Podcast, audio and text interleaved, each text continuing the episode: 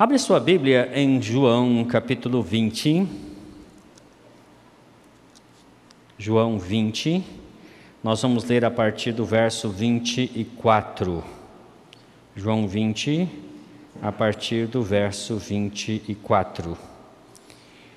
Semana passada, online, né, nós falamos sobre Deus e meus temores.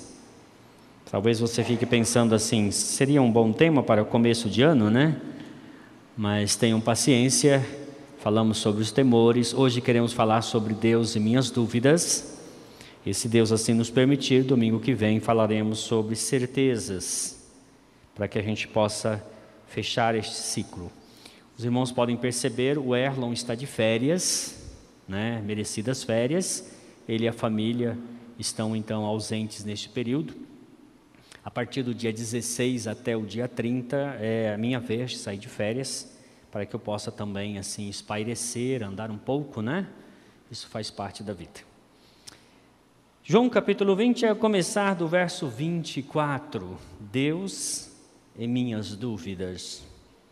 Tomé, chamado Dídimo, um dos doze, não estava com os discípulos quando Jesus apareceu. Os outros discípulos disseram: Vimos o Senhor. Mas ele lhes disse: Se eu não vir as marcas, os pregos nas suas mãos, não colocar o meu dedo onde estavam os pregos e não puser a minha mão no seu lado, não crerei. Uma semana mais tarde, os seus discípulos estavam outra vez ali e Tomé com eles. Apesar de estarem trancadas as portas, Jesus entrou, pôs-se no meio deles e disse: Paz seja com vocês. E Jesus disse a Tomé: Coloque o seu dedo aqui, veja as minhas mãos, estenda a mão e coloque-a no meu lado, e pare de duvidar e creia. Disse-lhe Tomé: Senhor meu e Deus meu. Então Jesus lhe disse: Porque você viu, creu, felizes os que não viram e creram. Muito bem. Esse texto é um início de conversa. Nós temos aqui um incidente. Esse incidente é pós-ressurreição. Jesus havia ressuscitado e apareceu aos discípulos, apareceu às mulheres lá no túmulo. João e Pedro entraram lá no túmulo, viram que Jesus havia ressuscitado. Jesus havia aparecido a dois dos discípulos no caminho de Emaús e depois apareceu aos onze. E Tomé não estava. Tomé não estava nessa ocasião. E os discípulos disseram para ele assim: Olha, é, o Senhor ressuscitou e nós o vimos. E Tomé, então, numa atitude de incredulidade, disse: Olha, se eu não apalpar, se eu não colocar a mão ali em suas feridas, eu não crerei. Jesus, quando chega novamente, uma semana depois, confronta Tomé em sua incredulidade e diz a ele: Olha, Tomé, você viu, agora você crê. Bem-aventurados que não viram e creram.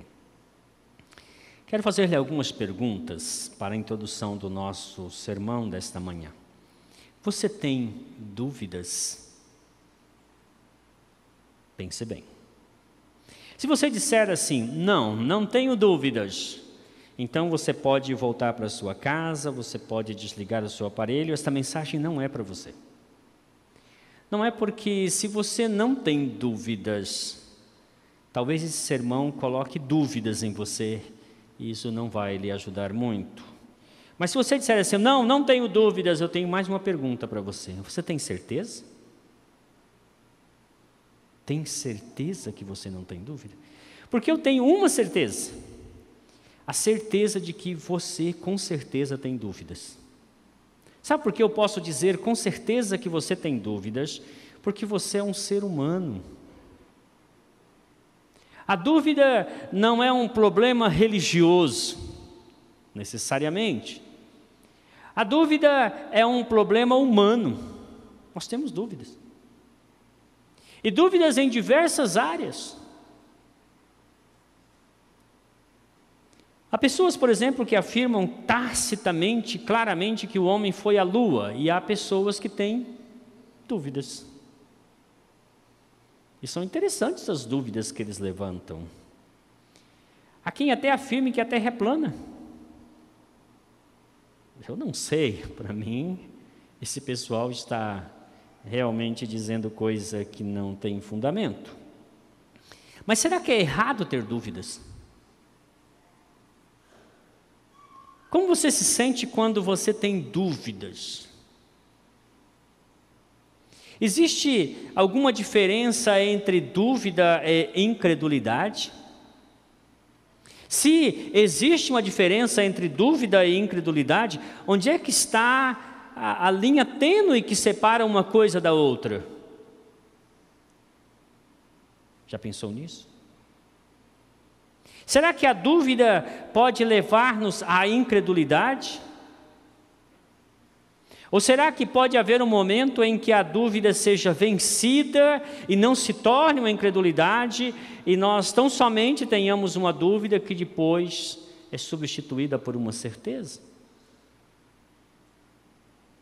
Existe uma complicação quando se fala de dúvidas.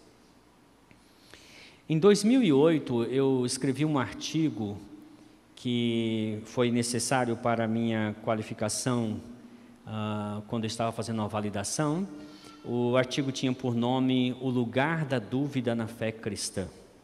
Ou seja, onde pode a dúvida ter algum espaço na expressão da fé cristã. É em parte base nisto que quero falar com vocês nesta manhã. A dúvida, ela não é o contrário da fé. O antônimo da dúvida é a certeza. O antônimo da fé é a incredulidade, a descrença. Com isso, então, nós começamos a entender que ter dúvida não é necessariamente ser incrédulo. O que nós podemos perceber é que Tomé diante do relato dos discípulos, ele inicialmente tem dúvidas. Porém, quando ele se expressa, quando ele diz aos discípulos: Olha, eu quero evidências táteis, eu quero poder pegar, eu quero poder ter um contato com o Cristo ressurreto, caso contrário, eu não vou crer. Então, neste momento, ele já não está mais expressando dúvidas, ele expressa incredulidade. E se mesmo diante das evidências, se mesmo podendo colocar as mãos ali nas feridas de Jesus, ele ainda continuasse não crendo, então ele seria de todo um incrédulo. O incrédulo é o contrário do crédulo. O crédulo é uma pessoa que acredita poder crer em tudo. E eu vou dizer uma verdade para vocês: é impossível crer em tudo. Porque no mundo há contradições. Existe o sim e o não. Se eu creio que a terra é redonda, eu não posso crer que ela seja plana. Se eu creio que há gravidade, eu não posso crer que não há gravidade. Mas muito do que se diz ser fé, crença, e às vezes até crença cristã. Eu digo isso principalmente no contexto brasileiro. Não é fé cristã, é crendice. Porque a crendice, ela admite tudo, qualquer coisa. A fé, ela está baseada em algo que possa ser de alguma maneira argumentada. A fé se baseia em algo, num relato, em fatos. Mas a crendice não. A crendice, ela é livre. Na crendice você pode crer em qualquer coisa. Como todos sabem, eu sou de Campo Grande. E lá em Campo Grande, o estilo de vegetação é o cerrado. E uma das criaturas mais comuns do cerrado é a coruja. Coruja. Lá a gente encontra coruja para tudo quanto é lado. Aí quando eu vejo pessoas dizer assim, coruja está em extinção, eu falo, você não foi lá no Mato Grosso. É, tem mais coruja que gente. É muita coruja. E aí então, às vezes, você está lá no, no pasto, no mato, você se depara com uma dessas aves. E existe uma conversa por lá, que o povo de lá é dado a crendices, de que se você ouvir a coruja piar durante o dia, isso é sinal de azar. Porque ela pia à noite. Geralmente ela faz seu barulho lá, o seu gorjeio à noite. E aí outros já acreditam, não, se você ouvir a coruja piar, é sinal de sorte. Aí você tem que falar, gente, decide aí, ou é azar ou é sorte. Né? Eu creio que aqui talvez seja em voga aquela ideia de um gato preto passou na sua frente é azar. Gente, a minha vida deve estar muito azarada porque tem três gatos pretos na frente da minha casa. E toda hora o bendito passa por lá. Né? Ele surge do nada. E há pessoas que, de maneira ignorante, atacam o gato preto, atacam a coruja, acreditando que com isso espantará a má sorte. Quero dizer a vocês: um gato preto passando na sua frente é um gato preto passando na sua frente. Só isso. E se a coruja piar durante o dia, é porque ela viu você como uma ameaça. E ela está avisando as outras de que existe algum indivíduo importunando o habitat dela. Só isso. Ou então é época de acasalamento e elas estão anunciando que estão disponíveis ou estão procurando uma parceira. Só isso. Mas a crendice é desta forma. Não pode passar debaixo de uma escada, azar. Chinelo fica virado, a mãe morre, né? Não é verdade? Sexta-feira 13 e assim por diante. Mas na, no, no imaginário cristão há muitas crendices também. E elas não ajudam em nada. Existe uma canção do Legião Urbana que diz assim: Mas é claro que o sol vai voltar amanhã. Mais uma vez eu sei, escura, escuridão já vi pior de endodecer gente sã. Espera que o sol já vem. David Hume disse que o Legião Urbana está falando besteira. Sabe por quê? Nós vivemos num mundo de probabilidades. A verdade é que existe uma grande probabilidade que o sol vai nascer amanhã. É grande, porque a Terra está em sua rotação, o sol está lá no seu lugar, ele também não está parado, mas está em movimento. E por isso, então, a cada 24 horas, ou na verdade a cada 12 horas, ele aparece e se põe. Mas é uma probabilidade. E a nossa vida é marcada assim também, de maneira que existem coisas que dão vazão ou possibilidade a que nós tenhamos dúvidas. E as dúvidas são humanas, fazem parte da nossa realidade.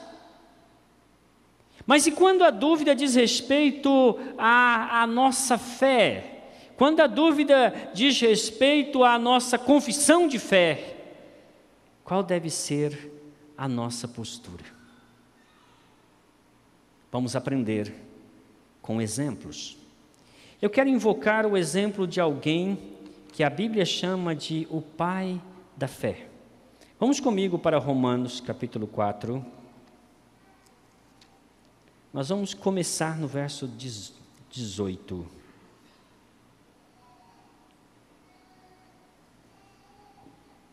No contexto desse texto, Paulo está argumentando, dizendo aos irmãos: Vejam, irmãos, a justificação é pela fé, porque Abraão foi justificado pela fé. Mas quando chega no verso 18, ele diz assim, Romanos 4, 18, eu estou lendo na NVI. Abraão, contra toda esperança, em esperança creu, tornando-se assim pai de muitas nações. Como foi dito a seu respeito, assim será a sua descendência.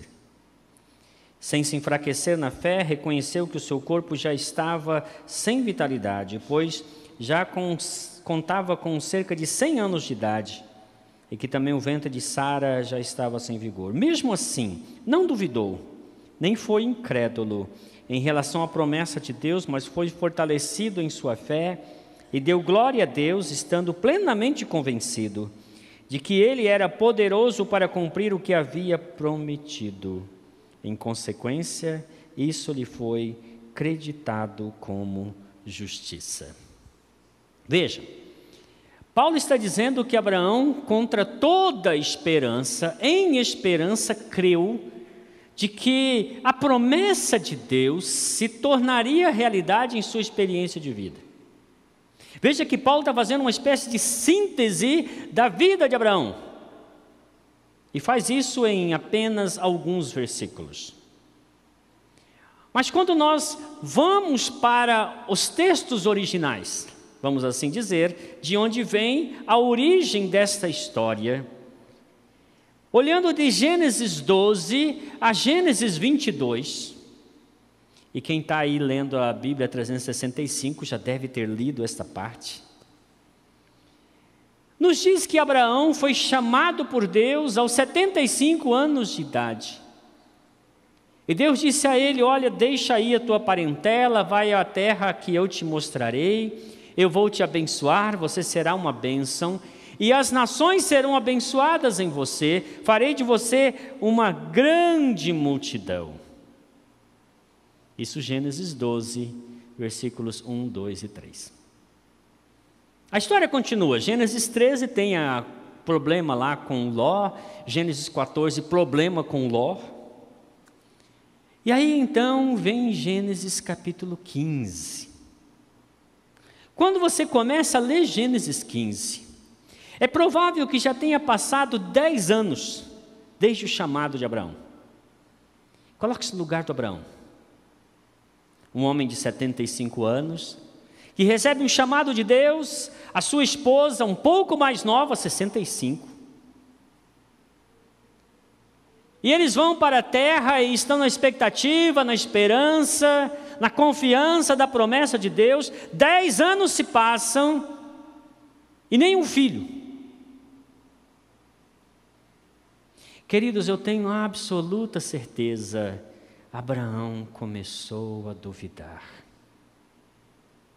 Começou a se perguntar: será que eu ouvi direito? Será que foi isso mesmo que Deus me disse? Será que eu não embarquei numa barca furada? Será que isso não é coisa da minha cabeça? Porque Gênesis 15 diz que ele foi ao encontro de Deus e ele já chega dizendo para Deus: Deus, o Senhor não me tem dado um filho, então o meu herdeiro será um servo que eu comprei lá em Damasco. E aí Deus diz para ele assim: Abraão, deixa eu falar um negócio para você. Eu falei para você que faria de você uma descendência, uma grande multidão. Então ouça bem: um filho nascido de você será o seu herdeiro. E mais, saia dessa tenda, olhe para o céu estrelado, conte as estrelas. E aí Deus disse para Abraão: Assim será sua descendência. E aí o verso 6, que é o verso que Paulo usa aqui. Abraão creu em Deus, e isso lhe foi imputado por justiça. A partir do momento que ele ouve a voz de Deus e deposita sua confiança na palavra de Deus, a dúvida se dissipa ou se dissipou. Mas eu preciso acrescentar uma palavrinha: momentaneamente. Sabe por quê? Quando você vai para o capítulo 16, possivelmente se passou mais um ano.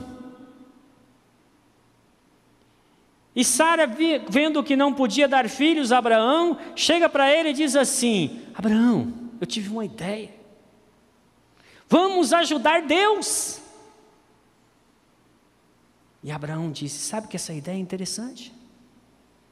Então, Abraão, tem a Agar, que é minha serva, você tem filho com ela, aí o filho dela é nosso filho, porque ela é minha. É, sabe como que é o esquema, né? o jeitinho brasileiro.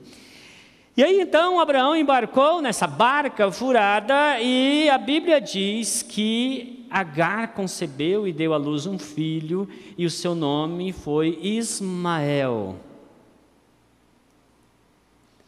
E aí então, quando nasce Ismael, a Bíblia nos informa um dado muito interessante. Veja comigo, Gênesis 16. A gente lê a Bíblia e não presta atenção, né? Mas dá uma olhadinha lá em Gênesis 16, o último versículo. Último versículo de Gênesis 16. Que é dito: Abraão estava com 86 anos de idade quando Agar lhe deu Ismael. Já havia passado então 11 anos. Mas o capítulo 17 começa com uma informação nova. Estando Abraão com 99 anos de idade, apareceu-lhe o Senhor. Por que, que a Bíblia está informando a idade de Abraão? Para que vocês entendam o seguinte: quando Abraão teve dúvidas, ele agiu, mas agiu mal. E porque ele agiu mal, ele ficou 13 anos de castigo. 13 anos sem ouvir a voz de Deus.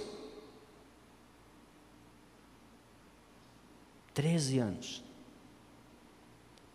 E depois de 13 anos, o Senhor lhe apareceu e disse assim: Abraão, anda na minha presença e seja maduro Para com criancice. Para com bobagem. Deixa de ser menino. Não anda com as suas próprias pernas. Não inventa coisa. Não tenta me ajudar. Creia, confie na minha palavra. E logo em seguida o Senhor aparece a ele e diz: Daqui um ano, Sara estará com uma criança nos seus braços. Que tremenda promessa de Deus. E a Bíblia diz que Sara duvidou. Duvido. Com 90 anos. Mas o Senhor cumpriu a sua promessa. Aí você avança no capítulo 22. No capítulo 22, nós não sabemos a idade do Isaac, mas eu arriscaria para você que ele deveria ter entre 13 e 15 anos de idade. Abraão então diz a Isaac: Vamos até o Monte Moriá. Três dias de caminhada. Irmãos, como vocês acham que foram esses três dias de caminhada? Eu imagino que Abraão, nessa caminhada, teve diversos desarranjos intestinais. Dúvidas. Deus, é isso mesmo? Certeza, Senhor. Mas, Senhor, o Senhor disse que o menino vai ser o meu herdeiro. O Senhor falou que através desse menino eu teria uma multidão. Agora o Senhor está falando para eu oferecer esse menino num altar. Deus, eu não estou entendendo, tem dúvidas em meu coração.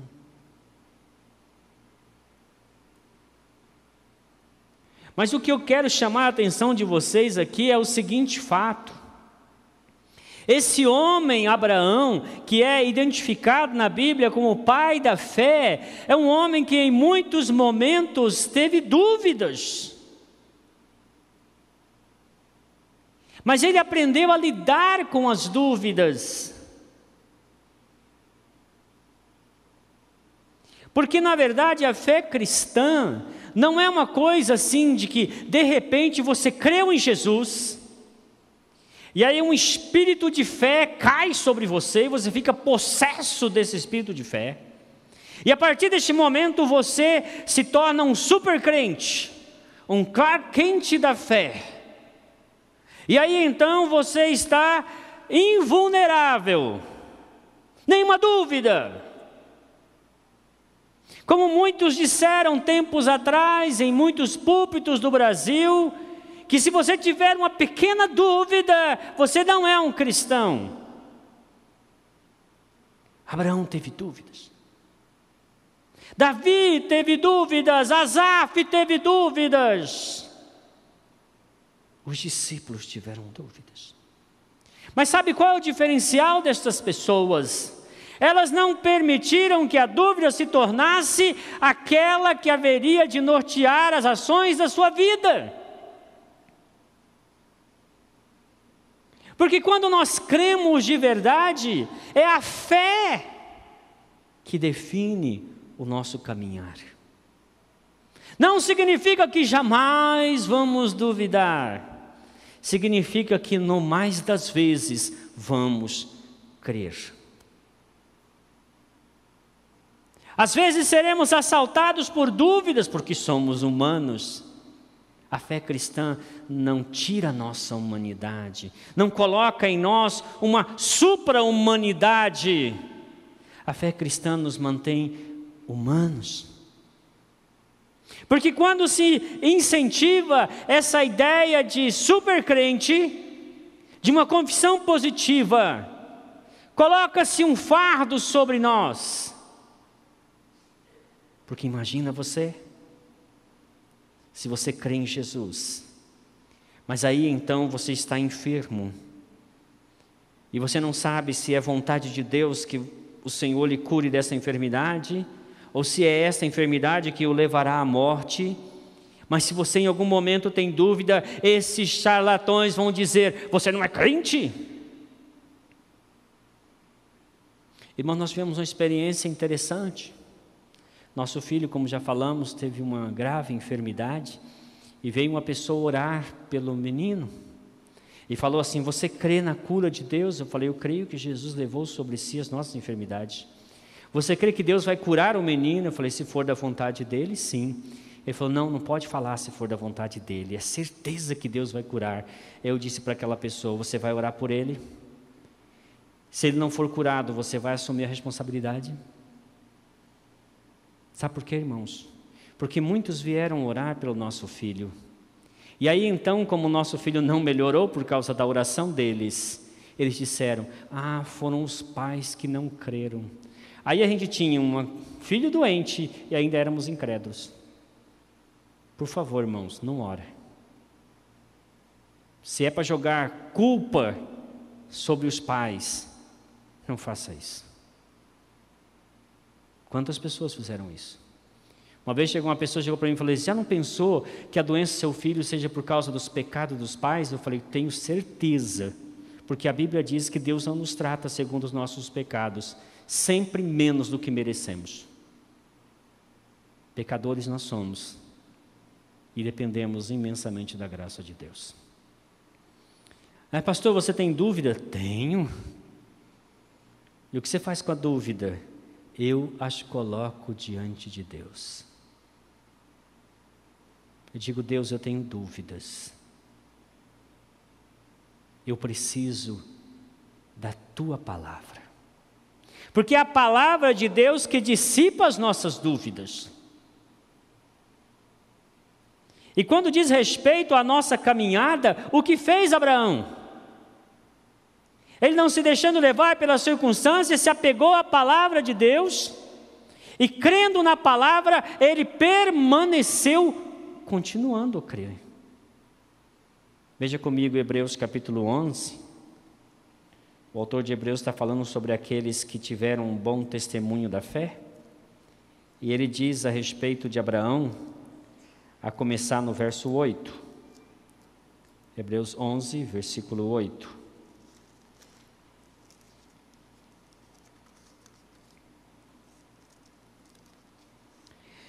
Pela fé, Abraão, quando chamado, obedeceu e dirigiu-se a um lugar que mais tarde receberia como herança, embora não soubesse para onde estava indo.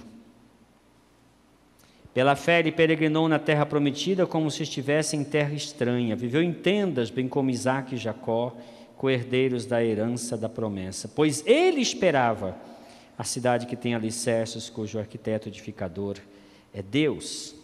Pulando um pouco mais adiante, verso 11 diz: Pela fé também a própria Sara. Desculpa, não pulei não, né? Essas pessoas, então, no verso 17, desculpa. Pela fé, Abraão, quando Deus o pôs à prova, ofereceu Isaac como sacrifício. Aquele que havia recebido as promessas estava a ponto de sacrificar o seu único filho. Embora Deus tivesse dito por meio de Isaac, a sua descendência será considerada Abraão levou em conta que Deus pode ressuscitar os mortos e figuradamente recebeu Isaac de volta dentre os mortos. Abraão não deixou que as circunstâncias definissem suas ações, pelo contrário, ele agiu de conformidade com a palavra de Deus. E é aí então que as nossas dúvidas são dissipadas e não se tornam incredulidade. Eu não preciso pegar no corpo ressurreto de Cristo. Eu posso crer no testemunho daqueles que, tendo visto ressurreto, disse: Deus ressuscitou Jesus ao terceiro dia. Eu posso crer. E aí então aquela bem-aventurança de Jesus vem sobre mim, vem sobre você, que diz: Bem-aventurados que não creram, desculpe, que não viram e creram. Não vimos, porém cremos. Diante da dúvida, qual deve ser a nossa atitude? Quero levá-lo para Marcos, capítulo 9.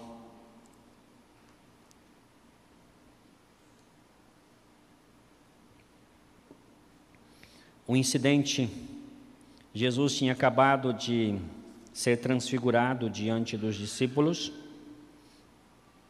E a começar no verso 14, o texto diz: Quando chegaram onde estavam os outros discípulos, viram uma grande multidão ao redor deles e os mestres da lei discutindo com eles. Logo que todo o povo viu Jesus, ficou muito surpreso e correu para saudá-lo. Perguntou Jesus: O que vocês estão discutindo? Um homem na minha multidão, no meio da multidão respondeu: Mestre, eu te trouxe o meu filho que está com um espírito que o impede de falar. Onde quer que o apanhe, joga no chão, espuma pela boca, arranja os dentes, fica rígido. Pedi aos teus discípulos que expulsassem o espírito, mas eles não conseguiram.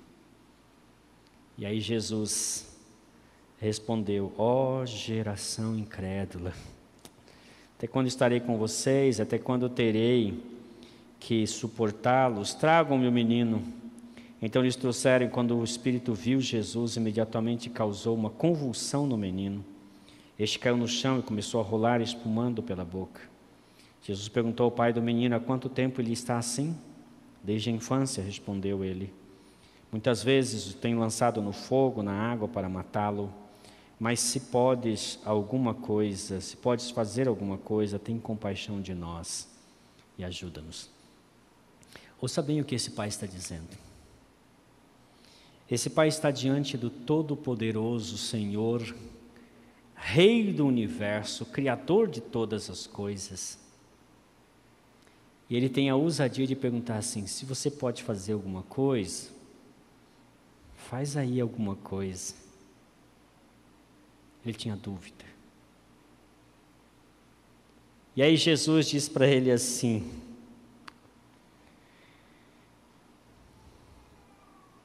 Se podes,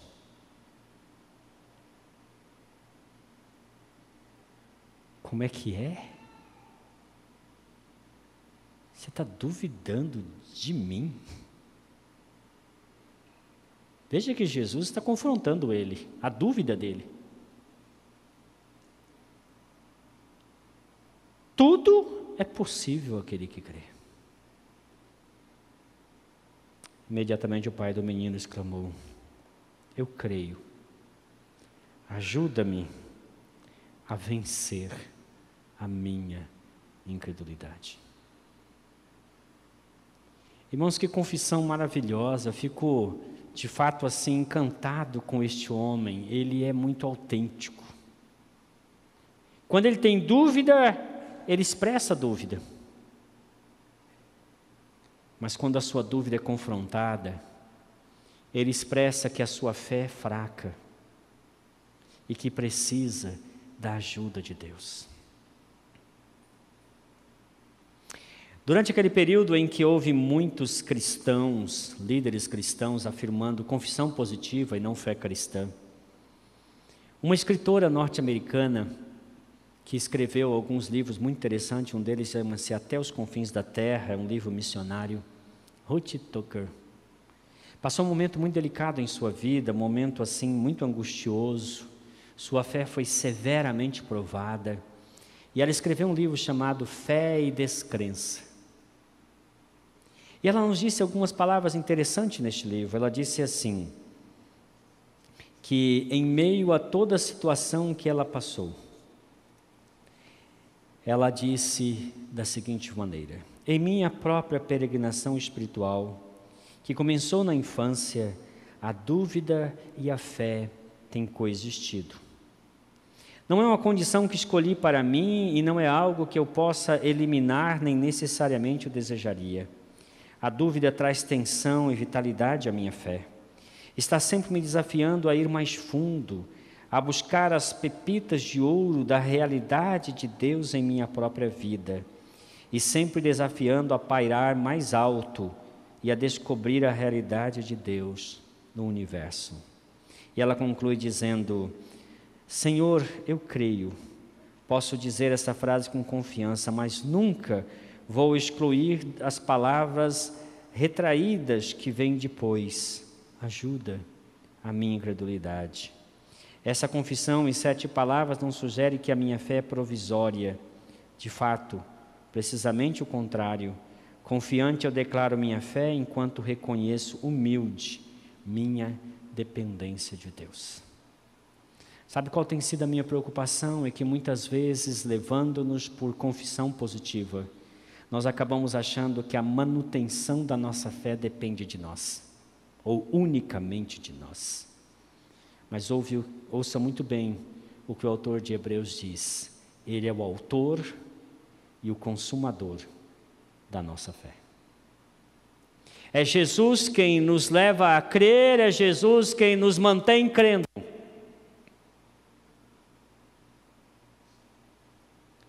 Um dia Jesus, está em Marcos capítulo 5, vou terminar com esta, esta passagem, o pessoal do louvor pode subir. Jesus estava indo para a cidade de Cafarnaum.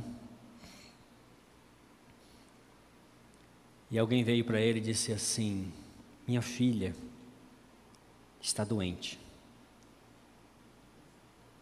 Aí Jesus disse para ele assim: Eu vou lá curá-la.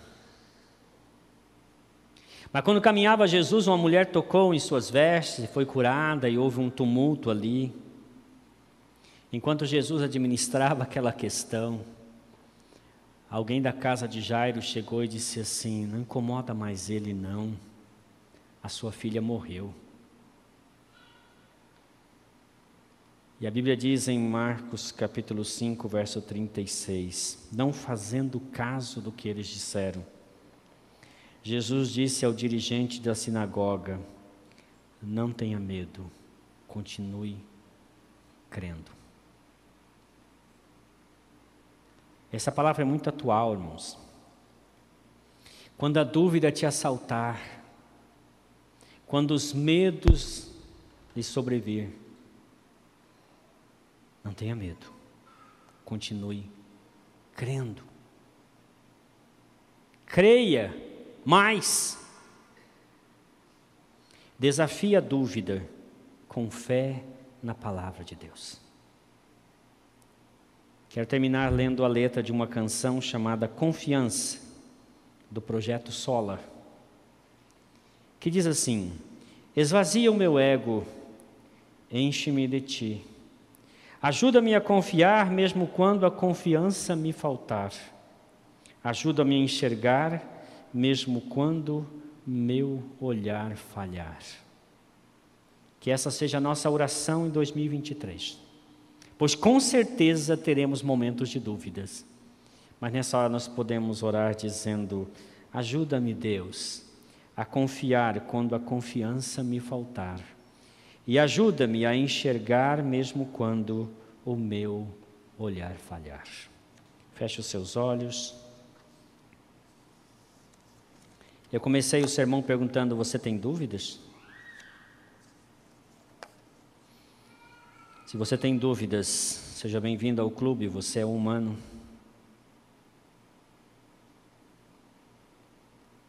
Não deixe que a dúvida se torne uma incredulidade. Leve-as a Deus. Fala com Deus das suas dúvidas. Leia a palavra de Deus. Creia em Deus você aprenderá a lidar com as dúvidas. E assim como Abraão, poderemos dizer que você, ainda que tenha em alguns momentos duvidado, você permaneceu firme, crendo que aquele que fez as promessas é fiel para cumprir. Senhor, nós colocamos diante do Senhor as nossas dúvidas, e são muitas porque somos pequenos, porque somos frágeis. Nosso coração não é tão firme, tão forte, tão sólido. Ainda não somos maduro como maduro se tornou Abraão após o incidente de Isaac.